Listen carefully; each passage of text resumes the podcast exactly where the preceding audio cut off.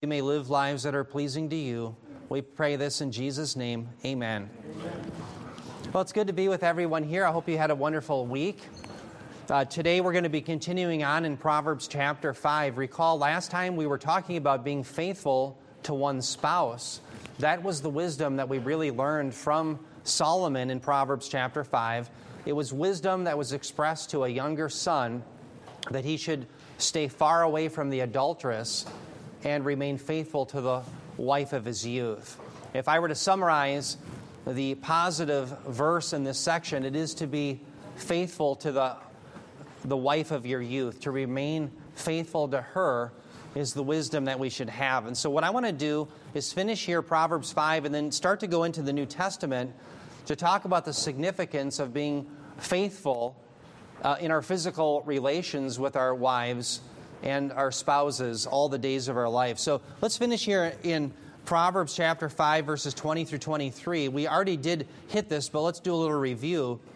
Notice here Solomon wrote again, For why should you, my son, be exhilarated with an adulteress and embrace the bosom of a foreigner? For the ways of a man are before the eyes of the Lord, and he watches all his paths. His own iniquities will capture the wicked, and he will be held with the cords of his sin. He will die for lack of instruction, and in the greatness of his folly he will go astray.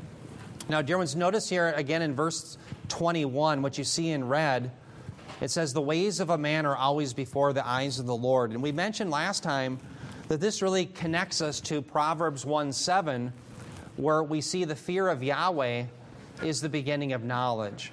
Remember, the rest of that verse says that the fool despises wisdom. So, true knowledge and wisdom comes from fearing the Lord. Why? Because you know you're going to answer ultimately to Him and therefore, all the deeds of your life, whether they're seen or unseen by the world, you know that God knows them. And so that's something obviously only the believer holds dear in their heart, therefore, they live to please Him. And this is why believers are those who, even when no one looks, we, by God's grace, do the right thing because we know that there's a Heavenly Father who sees even what's done in secret.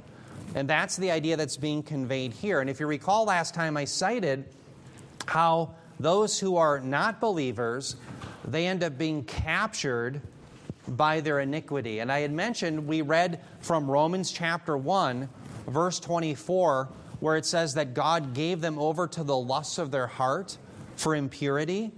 When people continuously sin and live in idolatry, and they worship and serve the creation rather than the creator, Romans 1 says that God hands them over to the lusts of their heart.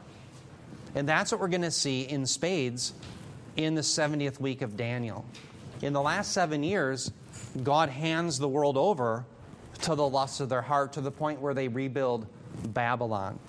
Babylon is really the prototypical city of the rebels of God. And it's going to be built again. Why? Because there will be a lack of restraint in the world as God gives people over to their most degraded desires. And we'll talk about that at the end of this message here today.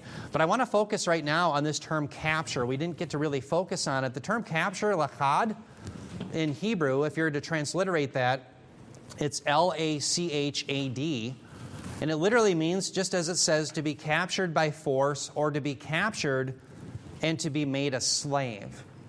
And I think the implication here is that those who give themselves over to both idolatry and sexual impurity, they end up being slaves of that sin.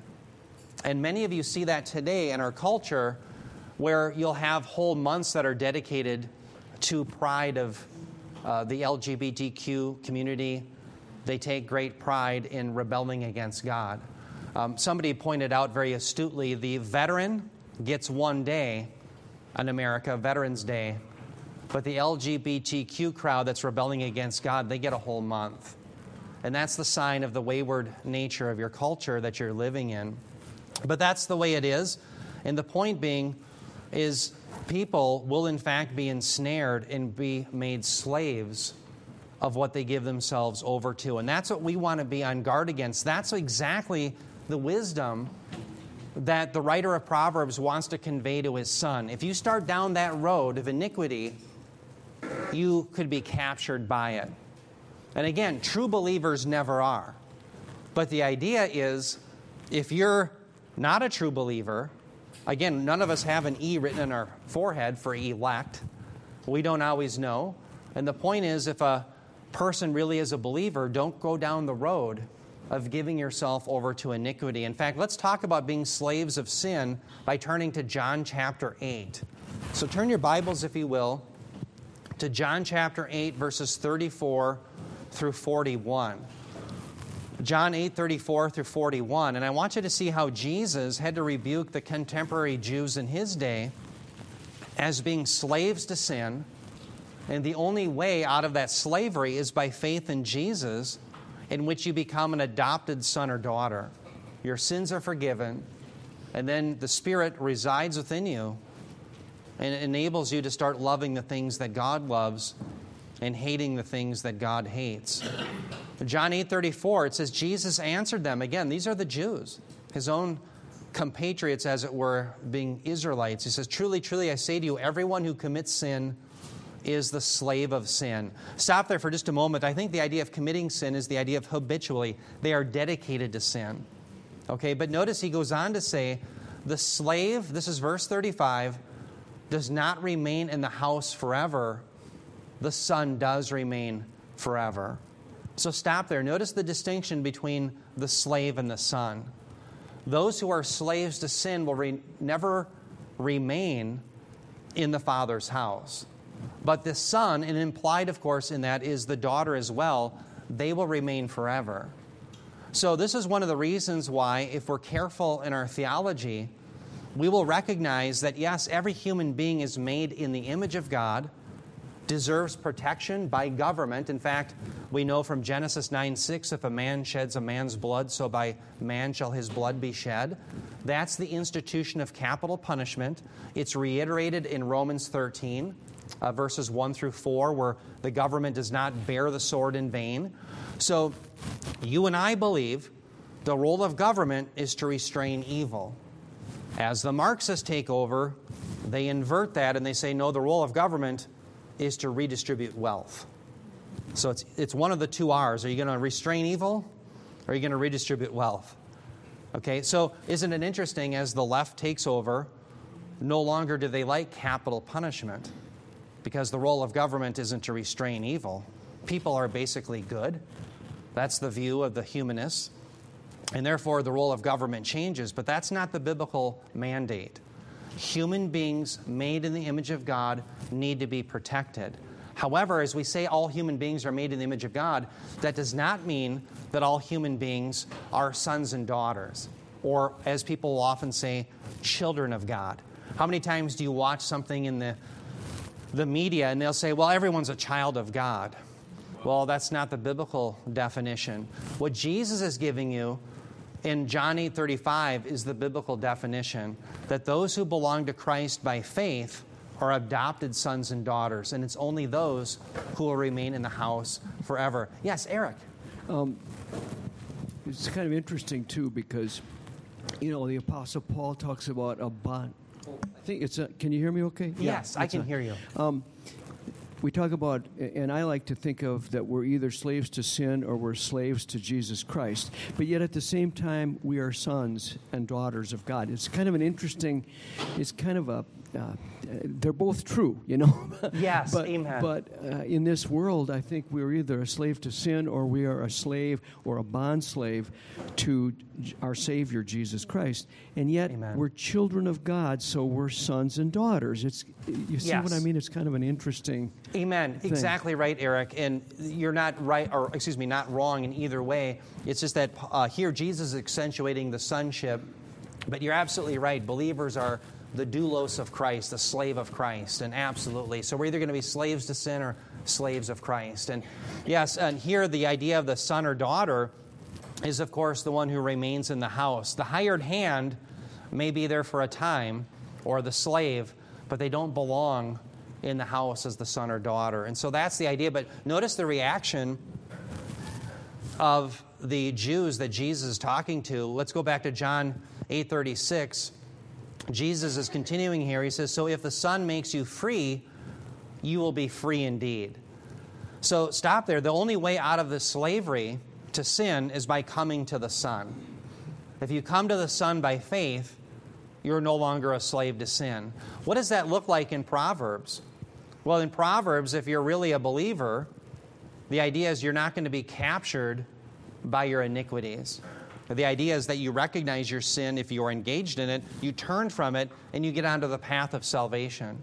You learn wisdom from your Father. You learn wisdom from the Word of God. You realize this is going to lead to my destruction. And so, even if you should stumble, you don't stumble to perdition. Think about the difference. The analogy I like to make is think of the road to salvation and you have a road to perdition. Remember, Jesus talks about the narrow path of salvation, the wide path that leads to destruction. On the wide path going to destruction, think about the rebel who sins against God. When they fall into that mud puddle of sin, they pitch their tent, they take out the suntan lotion, and they bask in it.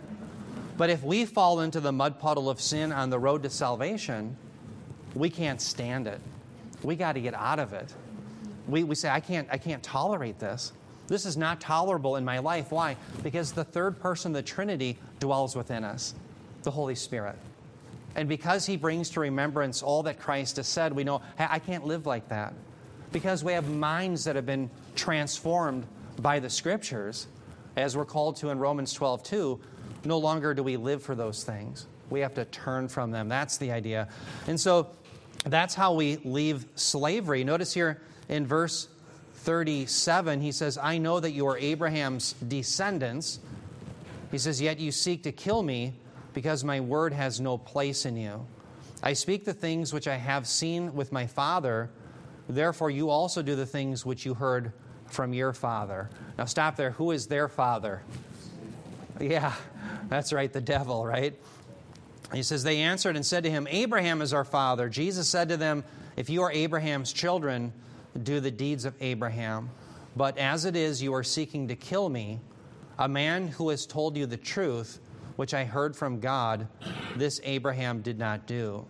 You are doing the deeds of your father, again, the, the devil. They said to him, We were not born of fornication. We have one Father, God. So, one of the boasts of the Jews is that they boasted in being sons and daughters of Abraham. Why? Because of their physical lineage. How do you actually become a son and daughter of Abraham or of God? By being born again. Uh, Bob often says if you're born once, you die twice. If you're born twice, you only die once.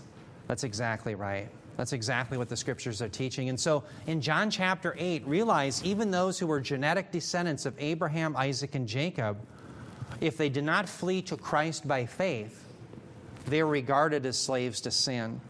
So the only way in not being captured and held with the cords of our sin is by fleeing to Christ.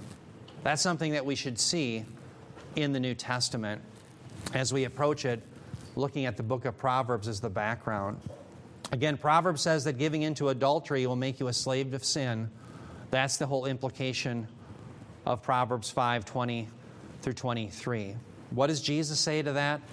The slave doesn't remain in the house, but the Son does forever. Let's be sons and daughters of the Most High.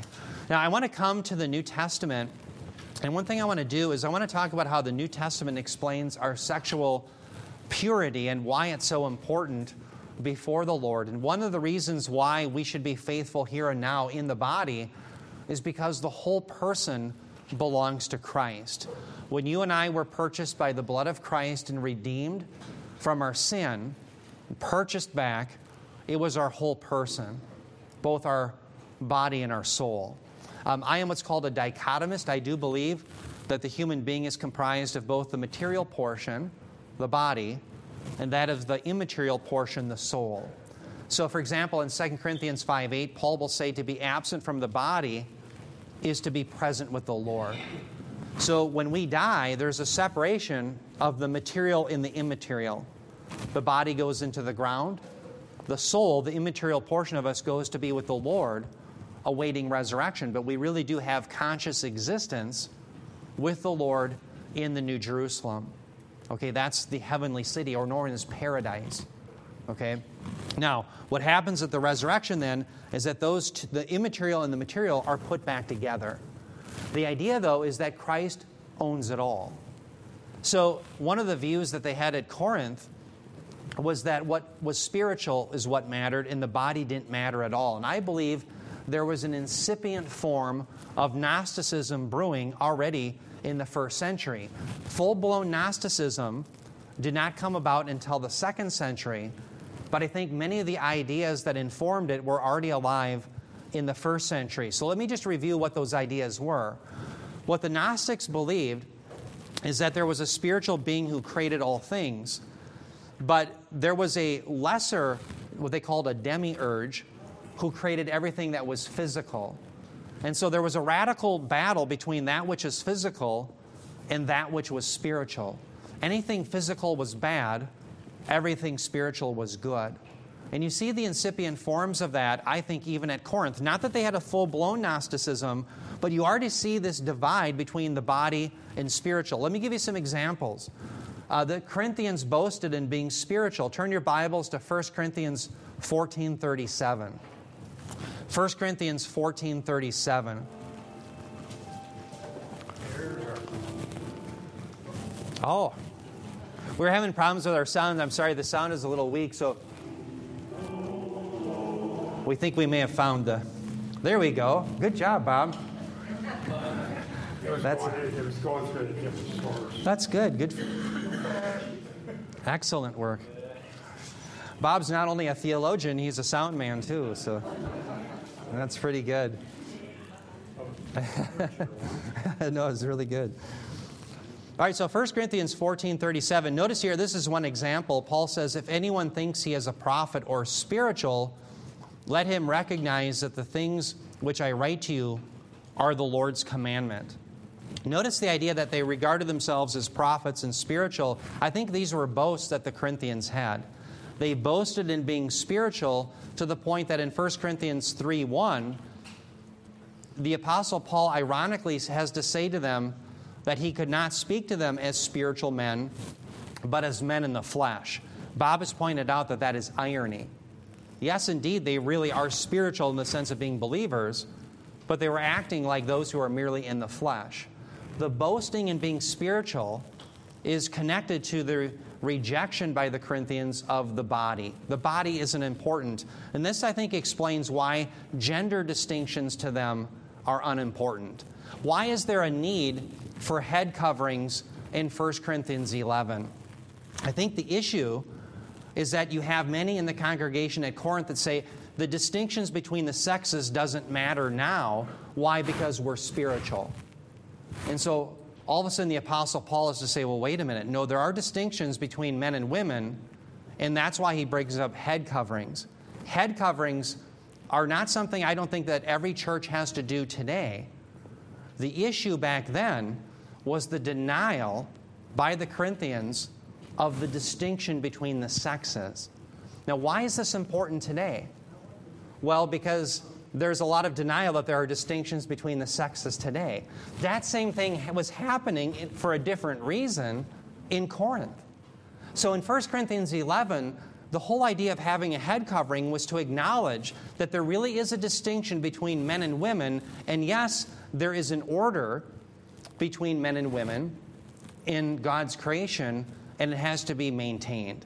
That's what that's about. Now, turn your Bibles to see more distinctions between the body and why they thought the body wasn't important. Turn to 1 Corinthians 15, 12 through 13. 1 Corinthians 15, 12 through 13, you'll see that they didn't believe the resurrection was physical. And again, what's interesting is I think that this is probably the argument of Hymenaeus and Philetus at Ephesus. Why? Because they believed the resurrection had already occurred. Remember that? Well, how can you believe the resurrection has already occurred? After all, you know, Aunt Gertrude is still in the grave. Well, they could get away with saying it because they said it's spiritual. I think the same thing was going on in 1 Corinthians 15. Notice 12 through 13. Paul says, Now, if Christ is preached that he has been raised from the dead, how do some among you say there is no resurrection of the dead? Verse 13, but if there is no resurrection of the dead, not even Christ has been raised. The categorical denial by some of those at Corinth was that there is no such thing categorically as a resurrection of the dead. What does the Apostle Paul do? He brings up an example of a resurrection, namely Christ, the first fruits of the resurrection. So if you have a resurrection, you can't have non resurrection at the same time in the same relationship. Notice Paul is using logic, right? He's using the law of non contradiction. And so the postmodern generation, they want to get rid of that, but it's inherent to the scriptures. Okay? So, yes, of course, there is a resurrection. The body is important. That's the idea here. And so, as we pick it up in 1 Corinthians 6, Bob did an excellent job in teaching us through this. Notice, I think they're arguing, this is their slogan of the Corinthians. As Bob pointed out, he says, Food is for the stomach, and the stomach is for food, but God will do away with both of them. And so that's the Corinthians' way of saying that the physical body doesn't really matter. Whether we eat food dedicated to idols or have physical relations with temple prostitutes, that doesn't matter because what we do in the body doesn't matter. That's the argument.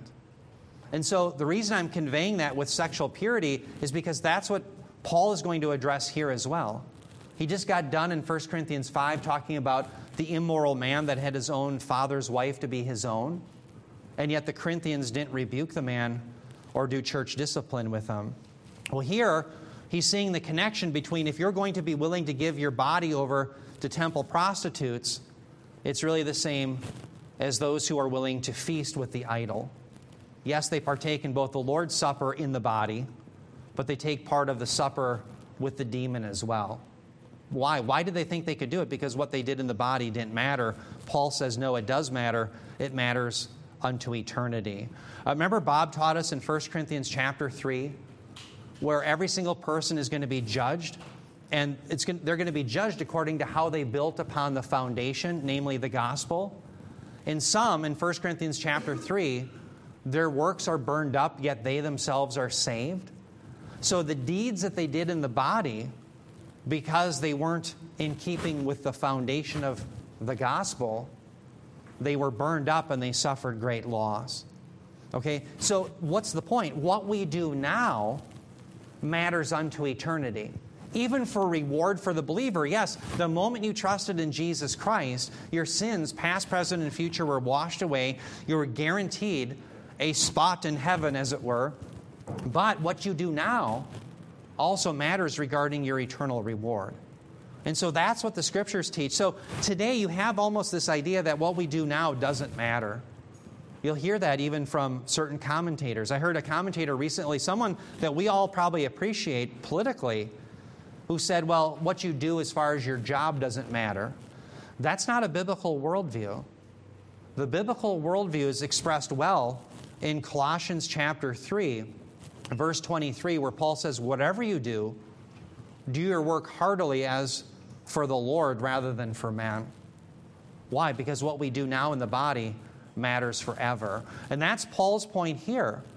Notice he corrects them. He says, Yet the body is not for porneia, literally is the term for immorality. You can hear the root for pornography there. He says, But what? But for the Lord, and the Lord is for the body. So notice what he does. He takes their statement, their slogan, where they say it doesn't matter what happens in the body, and he turns it on its head. He says, Oh, yes, it does. Why? Because the body belongs to the Lord. The Lord didn't just purchase your soul, He purchased body and soul. So let's quit being hyper spiritual, Paul is saying, and saying, well, your body can remain with the demons in the world, because only your soul, that which is spiritual, matters. No, it's the whole package. It's the whole package. Christ owns it all. That's the idea. And the proof of that is found in verse 14. Notice Paul says, Now God has not raised, has not only raised the Lord, but will also raise us up through his power. Okay, so again, our bodies, the idea is belong to Christ, not a prostitute or any other sexual deviance for that matter. That's the idea. And then he goes on to verse 15 Do you not know that your bodies are members of Christ? Shall I then take away the members of Christ and make them members of a prostitute? May it never be. It's abhorrent. So, brothers and sisters, the point is that we learn a biblical worldview is that the whole person belongs to Christ. He didn't just purchase your soul, He owns your body. Therefore, what you do in the body now matters. That it matters not just here and now, it matters unto eternity. We are the people when we, let's just relate this to work. Let's get it just away from the idea of sexual immorality for just a moment. What we do at work matters unto eternity. It's not that what we do at work doesn't matter, that's a pagan worldview. What we do in the body matters forever. And that's why you can have a godly man or woman have a, a job that they, in some sense, would despise normally. But because they're godly, they do it all for Christ. That's the biblical worldview. And so let's relate it now to sexual morality. If you and I are going to be pure before Christ, say, Yes, my whole being belongs to Him, He purchased it all, then we're going to be faithful to our spouses.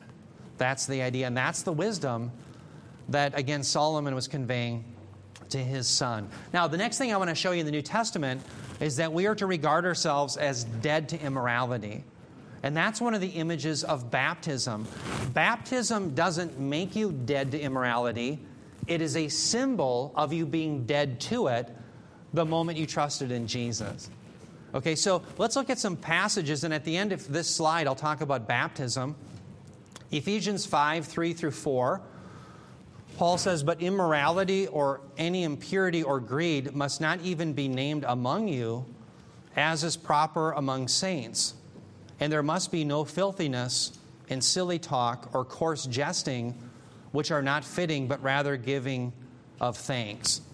Now, first of all, I want you to notice here in red that sexual immorality, again, we have porneia, shouldn't even be named among the saints. Why? It's something that we're dead to. That's part of the old life. But when we came to be united with Christ in faith, He purchased us our whole being, body and soul, and therefore it's not even to be named among us. It is not. Uh, you ever hear that saying in the military? Um, what is it? Not in keeping with a officer and a gentleman, or unbecoming an officer and a gentleman. That's the idea of sexual immorality. It's unbecoming the son or daughter of Christ.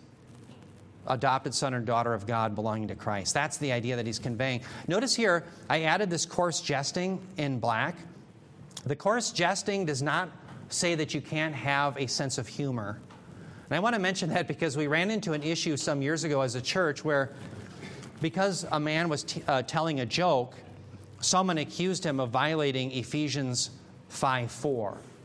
And the idea is that you can't have any sense of humor. No, what's being prohibited here is not any form of humor, but coarse jesting, which would be in keeping with lewd, uh, sexual innuendo uh, type of things like that, uh, sexually immoral type of joking. That's what's being prohibited. Now, the reason I'm saying that again is we end up having to do church discipline with someone who would not allow this to go and kept accusing falsely someone in our church of sinning. And time and time again, had to say, no, it doesn't mean you can't have a sense of humor at all. It means you can't engage in sexual immorality in your joking, lewd, lewd comments, those sorts of things. Okay, so that's why I'm, I'm pointing that out. But again, the big picture of Ephesians 5 is that we are dead to sexual immorality. Now, what's the remedy to being dead? I'm sorry, uh, what's the remedy to sexual immorality but being faithful to our spouses? I want to turn to that now in Ephesians 5. Turn to Ephesians 5, 22 through 23. So we're going to go from the negative, as it were, to the positive. How should we live? And I want you to glean two things about the relationship between the wife and the husband. And many of you have been married for years. You can attest to this, that this is wisdom. And what I want you to see, again, turn your Bibles to Ephesians 5 22 through 33, is the wife is called to respect her husband, the husband is called to love his wife. Now, does that mean the husband isn't to respect his wife and the wife isn't to love her husband? No. But I think there's a reason why Paul accentuates the wife having to respect her husband and to submit, and the, the husband really loving his wife as his own body. Listen to the wisdom. Ephesians 5 22. It says, Wives, be subject to your own husbands as to the Lord. For the husband is the head of the wife, as Christ also is the head of the church, he himself being the Savior of the body. Notice verse 24, he says, But as the church is subject, now let's stop there. The term subject there, hupotasso, literally means to be governed by, to be under, to submit to, that sort of idea. The church, he says, is to be governed, therefore, by Christ. He says, so also the wives ought to be to their husbands in everything. Now, stop there for just a moment. One of the issues that I think was going on at Ephesus is you had false teachers that were teaching the forbidding of marriage, remember that? Which Paul called a doctrine of demons. They were also saying that the resurrection had already occurred, Hymenaeus and Philetus. And I think these things were probably connected. I think these men were using the spiritual age. It doesn't matter what you do in your body, there, and it doesn't matter if you have these bonds of marriage. I think they were using it to make a move on women. I think that that was the issue. And so that's why Paul has to say, be subject to your own husbands, right? In everything. Not these false teachers, but your husbands.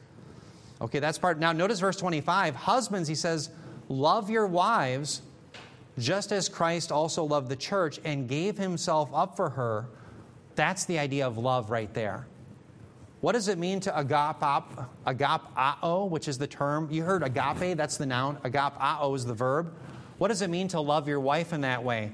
Notice the end of verse 25 that you'd give your life up for her. And again, it doesn't mean just always the dire circumstance where you throw yourself on a grenade or something for her. Um, that may well be the case at some point, but the point is, is hopefully not. The idea is that though you lay your life down for her in your daily life, that's the idea that you would love her in that way. Okay? So, what does it mean to love my wife? Well, it means that I give my life up for her. And men need to hear that. I remember some years ago, we were at a Bible study.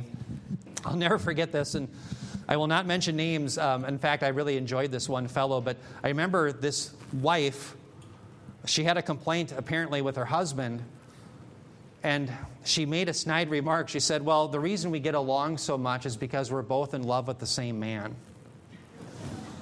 And I thought, oh boy, I probably could hear that from my wife too, a time or two, right? But that was a, that was a remark that I think was getting at this text. That if we really love, we love our wives to the point where we're willing to lay our lives down for her. That's the idea that Paul is conveying. Yes, Eric. And, and actually, this just what I'm saying here just adds to it. You know, when we do evangelism, we run into all kinds of things, and you have to be able to kind of handle some of these stereotypes. You know, you, you guys all know the stereotype. You know that oh, you Christians, you just want to dominate your wives, and you always want to just quote that. But, but it's the verse 21 just before it. Yes. Be subject to one another. There you go. In fear of the Lord, uh, in the fear Amen. of Christ. So, and then Paul is just expounding on that. You know, we're we're to be subject to one another. We all know that, but I just Amen. just to really emphasize that. Yes, well said. And you know what's interesting is you read verse 21, that is the relationship of brothers and sisters in Christ. Okay, there's no Jew nor Gentile, nor male nor female, nor yeah, slave nor free. All are one in Christ Jesus. But yes, what does it look like then in the marriage union? And then he flushes that out. And the idea is that women are prone to say, I don't think I'm going to be subject to this joker. And we, as the joker, are subject to only love ourselves and not our wives. I think he's addressing the sin nature right away. He's not beating around the bush. So, if you want a marriage that works, the Apostle Paul is saying, Women, you be subject to your husbands, but husbands, you love her to the point where you're willing to give up your life for her. Then it's easy for her to be subject to you, and things go swimmingly, as they say, right? Uh, yes, Paul. Okay, uh, my question stems back to slide five, uh, verse 22 of five Proverbs. Yes. Uh, I believe that's the correct. Yeah. Yes. His own iniquities will capture the wicked. Um, Yes. Of course, I agree with everything you said. No question about that. But um, the idea is that the wicked is so attractive that you want to bite into it, but that which you bite into is going to poison you. Exactly Yes, right. Now, now, now, skip over to uh, uh, slide seven, where it says Ephesians five three four. But uh, immorality and any impurity or greed must not even be named among you. What I'm thinking of is going to be interesting. Um, we're all behind. We're all surrounded by sin, the condition of sin, and so we're not supposed to. Uh, I just need a clarification here. Uh, are we not supposed to be enjoying our life a little bit? Anything, because things look attractive, you know. And uh, wow, that looks attractive. That doesn't mean I got to own it. It just looks attractive. But um, I, I'm kind of interested in the. Uh, I mean, we're still. I don't know. I'm, what do we do with sin? Because we are sinners. We're in Yes. a condition of sin, and yet we don't want to be dominated by it. Yeah, no, good, good question. I, I think what it looks like is that we recognize it in our lives and we repent and turn from it. I remember in 1 John 1, if we say that we have no sin, we deceive ourselves and the truth is not in us. But if we confess our sins, he's faithful and just, he'll cleanse us from all unrighteousness. And again, there's in some sense there's a once and for all repentance where we're turning from unbelief and we're turning to Christ in faith. And that's true, but that doesn't mean that we as believers don't live a life of repentance where we're turning from sin. Why? Because we belong to the one who purchased us. And so that's the way I would view this is that there's going to be times where I'll be convicted to say, you know what, I think I'm I think I'm going astray here. We need to turn from that.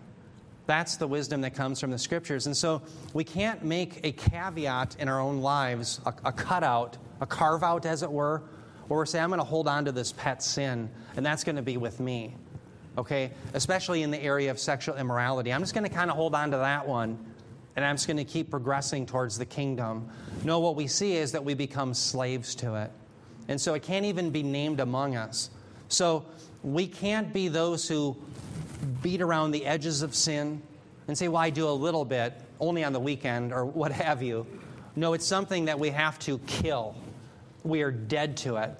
Um, just as, think of baptism, and I'm going to come to baptism in just a moment, but let's use the analogy of Noah's family. If Noah's family wanted to go back to the old world prior to the deluge, they could not. I so, you know, I kind of like when, you know, those, you know, those sinners over there, they, they were bad, but they kind of did some neat things, and I kind of missed that. Could they go back to that? No. It was washed away. That's one of the images of baptism. The moment you believed, the old world was washed away. So we're dead to it. And that's why it can't even be named among us. Why? Because the idea of being holy means to be separated. Hagios, that we are separated unto God. He is different than the rest of the world in moral purity, in his um, incommunicable attributes. He is holy. He is unique in that way. You and I are to be holy, that is separated from the world by belonging to Him. And so, if we belong to Him, we can't belong to the sins that we used to enjoy. That's the idea. And so, there's thousands of different ways of filling that in and different things that we can fall into. But does that make sense? Does that help flush that out a little bit? Good, thanks, Paul. Excellent question, though, and I'm glad you have. And good comment, too, uh, prior to that. Yes, Bob. Uh, It's driving me nuts. There's a verse, because I can't remember the reference. Yeah. Uh, promising them liberty while they themselves are slaves of corruption. Yes. Where's yeah. that verse? I don't have my computer. Yeah, does anybody have that one? 2 Peter 3. There we go. 2 Peter 3. Very good. Thank yes. you. The false teachers, right? Get you any worse. She's our for her. concordance. The human compu- uh, concordance. Go ahead and read Yes. it. Very close. Um, the other thing that goes along with this while she's looking that up Yeah. Is binding and loosing is essential. Yes. Can you explain that to us, Bob? Well, binding and loosing under the new covenant has to be grounded in biblical exegesis. Amen. To be bound means to be under obligation. To be loosed is to be free.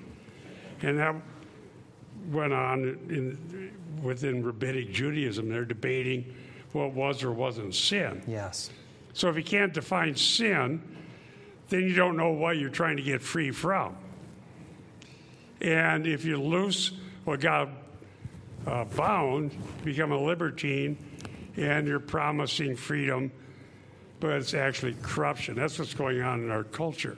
Yes. They're allowing freedom in what the Bible defines to be sin. And the Bible says, Woe to those that call good evil and evil good. That's in Isaiah.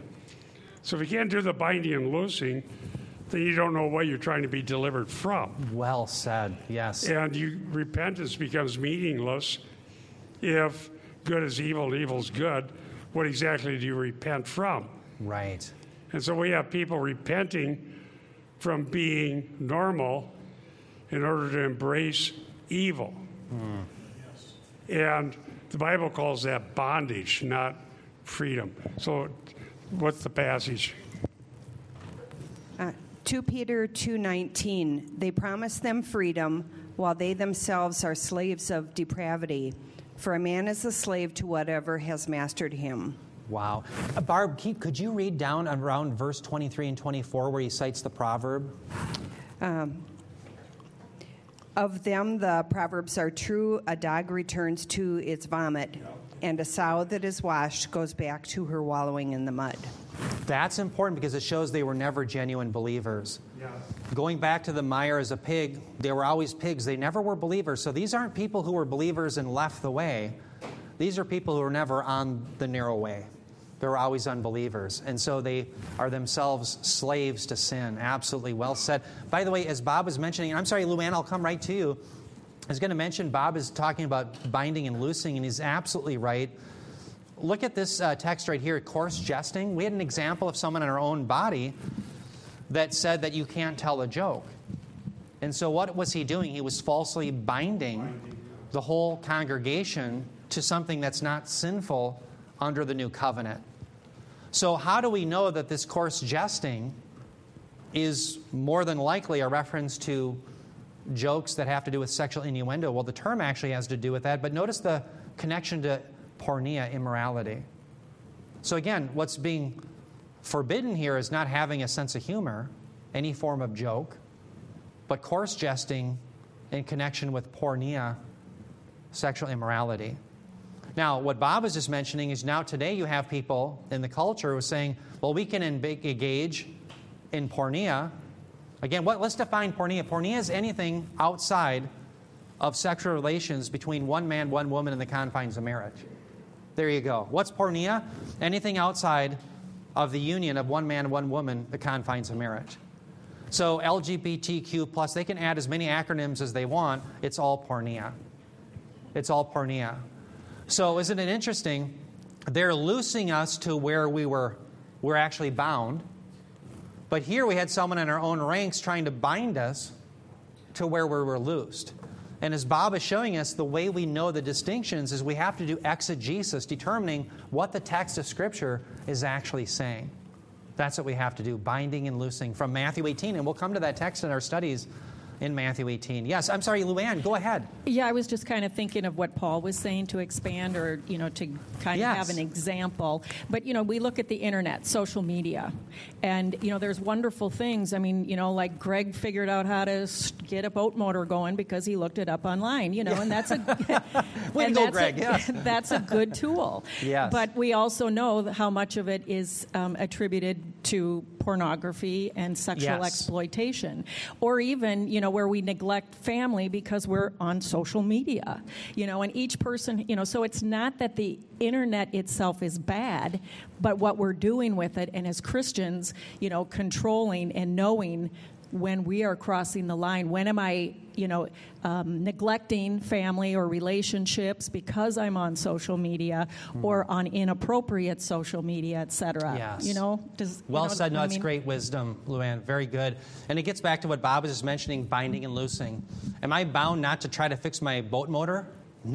nope, I can use the internet for that. But am I bound under the terms of the new covenant, meaning Jesus Christ is Lord, not to look at pictures that are inappropriate or what have you? Uh, yes, I'm morally bound not to engage in that. So, absolutely well said. Yes, uh, Brian. There was a guy by the name of Overton who coined the phrase the Overton window.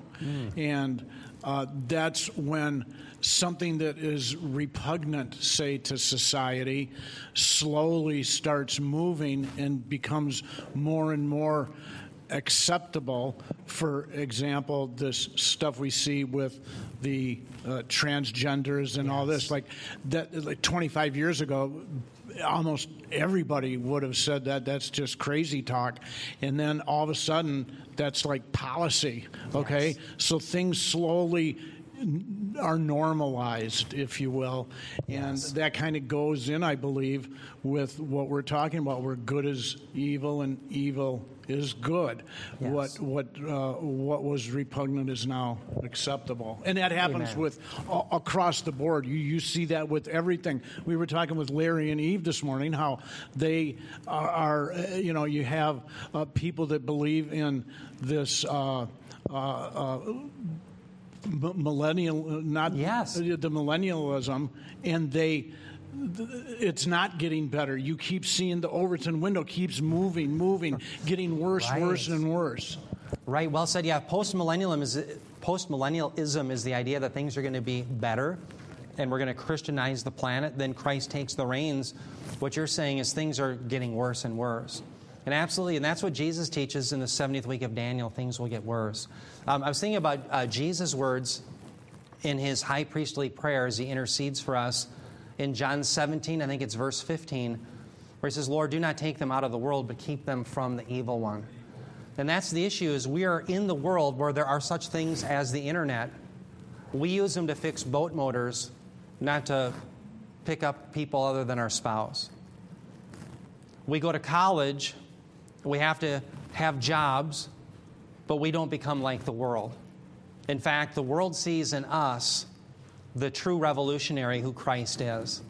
That if you come to Him by faith, you'll have the forgiveness. You'll no longer be slaves of sin. You'll live as a true revolutionary where you're going to live for the power of God and a king and a kingdom that's coming. One that can't be yet seen, but that one is being imperceptibly built. Every moment that you live, more people are being added to the coming kingdom. But that kingdom isn't yet. And so it's, it's a difficult thing because the king and the kingdom isn't visible yet. So you and I are living for something that can't be seen.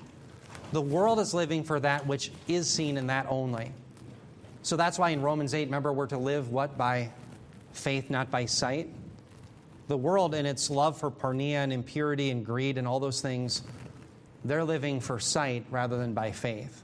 And what we mean by faith is not that we live lives as Christians that it's absent of evidence. No, all of our evidence that we need is found in the Scripture. So we have lots of evidence. The evidence is in the Scripture, and because we believe the Scripture, we live by faith, not by sight. That's the idea. Yeah, absolutely. Well, let me keep reading this Ephesians 5, and we'll get through this text here. And again, just two big takeaways on how to love our wives and our husbands here. Husbands, again, love your wives just as Christ also loved the church and gave himself up for her so that he might sanctify her, having cleansed her by the washing of water with the word, that he might present to himself the church in all her glory, having no spot or wrinkle or any such thing, but that she would be holy and blameless. So, husbands ought also to love your own wives as their own bodies. He who loves his own wife loves himself. Stop there in verse 28. Remember what was God's design in marriage? Genesis 2:24. A f- man will leave his father and mother, cleave to his wife, they become one flesh. Jesus adds to that, therefore what God has put together, let no man tear apart. You often hear that at weddings. I've given many a weddings, I have it memorized. Right? That's from Matthew 19. Well, think about Genesis 2:24, they become one flesh. That's the idea. And so if you hate your wife, you hate yourself. That's Paul's point. If you really love yourself, you have to love your wife. Why? Because you're one flesh. That's the unity that he's calling for. Now, he says, For no one ever hated his own flesh, but nourishes and cherishes it, just as Christ also does the church. Verse 30, because we are members of his body. Verse 31, now he cites Genesis 2.24. For this reason a man shall leave his father and mother and shall be joined to his wife, and the two shall become one flesh. And then the coup de grace, or as my brother says, the coup de grace, This mystery is great, but I am speaking with a reference to Christ and the church. Now, let's stop there for just a moment. This mystery is great. What mystery? Well, a mystery typically has to do with something that was formerly concealed, but now has been revealed by, in this case, the apostle. And I think the imagery here is that ever since Genesis 2:24, every time a man and a woman become one, it's been a type of a union between Christ and his church. The ultimate bride and the ultimate bridegroom. So every time there's a marriage, it's signifying something. That there's a union between the Messiah and his people. Um, I had the opportunity of sitting under a Dr. Ardel Caneday when I was at Northwestern. He taught us uh, exegesis in Greek through the book of Ephesians. He actually himself wrote a commentary on Ephesians. I'll never forget, he pointed out that oftentimes in scriptures, you'll see analogies that are used. And let me explain what I mean by this. Think about there's three different usages of language that we could look for to know God. There's something called the univocal usage of language, meaning there's a one to one correspondence between the word and our understanding. In other words, in, us, in, order for us to have that kind of usage of language, we would have to know a heavenly language as if, as if God directly speaks to us in that way. The opposite, or the postmodern view, is the equivocal use of language, where God says something and we can never understand it. We're always in equivocation. That's the postmodern angst. You can never know what God's word is saying. Why? Because all language is equivocation. We as evangelicals aren't saying we have a univocal, one to one relationship as if we speak the very heavenly language, but we're also not saying that there's an equivocation what we're saying is we have an analogical usage of language whereby God condescends himself to speak to us in ways that we can understand. So, for example, when he says he measures the universe by the span of his hand, we know he literally does not have a hand. Of course, Christ does. But we're talking about God as spirit. He doesn't literally have a hand, but we understand the point that he's the one who created all things. Uh, when it says that God is all powerful, we know something of power. Why? Because we see one car is more powerful than another car. One army is more powerful than another army. When it says that we are to love the Lord our God with all our being, we know something of love. Why? Because your parent loved you, or you loved your son or daughter. And when they were hurting, you went down and you, you, you, you put the little band aid on the knee, or they did that to you. So you know something of love. And so the point is when you, when you, let me give you another one. You lay down at night, why do you sleep? It's a design. That's what Ardel Caneday would say to you. It's a design that you reenact the resurrection every night. You go down in the darkness and you come up to the newness of the new day. So, day after day of your life, you're reenacting the future resurrection. If, in fact, Paul is saying this very thing, that every time there's a marriage, the union of one man and one woman, it is a type of the great union between the greatest groom ever and the bride. How dare we break up that typology by cheating on our spouse? Let's not be the ones who break the typology. Let's be the ones who say, This is what it looks like. Faithful spouses, faithful bride, faithful groom. That's the idea. I'm sorry, Bob, you had something.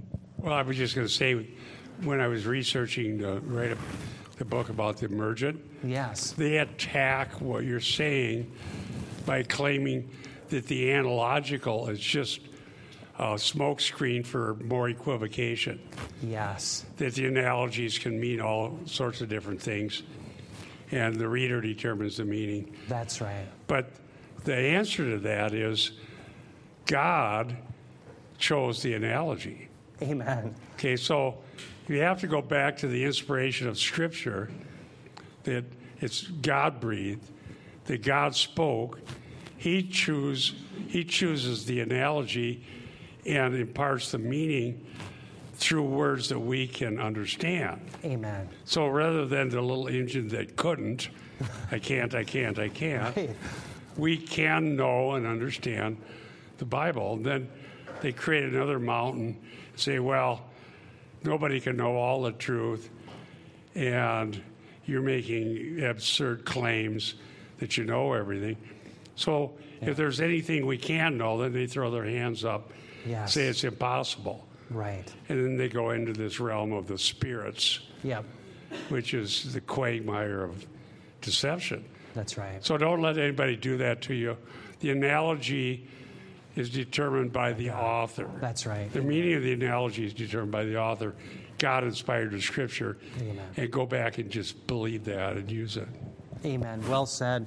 Um, when I was running into this postmodernity, Bob came alongside and helped me see the follies of the postmodern way. And I'll never forget one of the verses Bob shared with me. It was at Northwestern. It was John 12 48, where Jesus says, This is that which will judge you on the last day. The very words that I have spoken will be your judge. So the question to the emerging church was if that's true, they, they, on the emerging church in the postmodern world says you can't know what this says. But Jesus says you're going to be held into account by that word. Well, they both can't be true at the same time in the same relationship. 1 John 5:13, John the apostle says, "I write these things to you who believe in the name of the Son of God that you may know that you have everlasting life." The emerging church in the postmodern world says you can't know. The Bible says you can. I'm going with the Bible. I am post postmodern. That's what we're going to do, right? Amen. So brothers and sisters, my whole point in leaving you with this idea of Genesis 2:24, one man, one woman, that's the idea that God has for a picture of Christ in the church. And so I just want to appeal to all of us to be faithful to our spouses because what? It's a typology. It's a typology. Of the great faithfulness that Christ has for his people ought not to be broken. And I think that may be one of the implications here out of Ephesians chapter 5. Um, let me um, leave off. We got just a minute here or two. I'm struggling to see my screen. If I would just put my glasses on, I'm having to go back like this. Um, let me just fast forward a little bit. I want to show you what happens to those in Babylon. Revelation 21 8.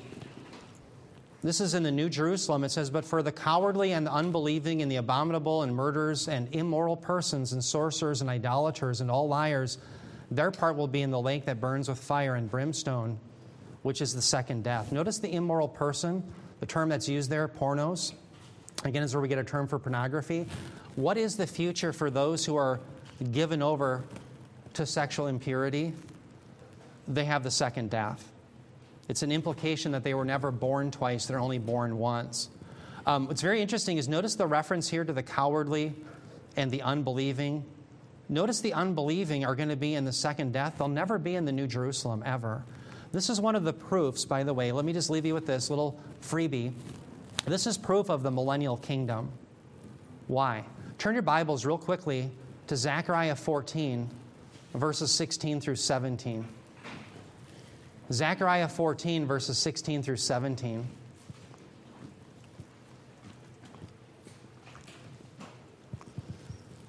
Zechariah 14, 16 through 17. Remember, this is the final battle surrounding Jerusalem. And there'll be some survivors of the nations who went up against Jerusalem. It says, Then it will come about, this is Zechariah 14, 16. Then it will come about that any who are left of all the nations that went against Jerusalem will go up year to year to worship the Lord, the King of the, the King, the Lord of hosts, and to celebrate the Feast of Booths. And it will be that whichever of the families of the earth does not go up to Jerusalem to worship the King, the Lord of hosts will send no rain on them. Well, let's ask ourselves the question this cannot be happening right in the eternal states. Revelation 21 to 22 is about the eternal states New Jerusalem, new heavens, new earth. Right? Well, where are all unbelievers? Well, they're in the lake of fire. So, are, is there going to be anyone that can be forced to go up to meet the Lord and worship Him in Jerusalem that are unbelievers? Well, no. Why? They're all in the lake of fire. That happens in Revelation 20. All in the lake of fire, every one of them. So, Zechariah 14 is depicting people who don't want to go up to meet the Lord and worship Him. But if they don't, He won't send rain upon their land. Does that sound like us as believers? Are we going to be, have to coer- be coerced to go worship the Lord? Well, of course not. So let's ask ourselves the question this isn't happening now. Right now, during the church age, do we expect that all nations are going to be forced to go worship Jesus, the Messiah, in Jerusalem? Well, of course not.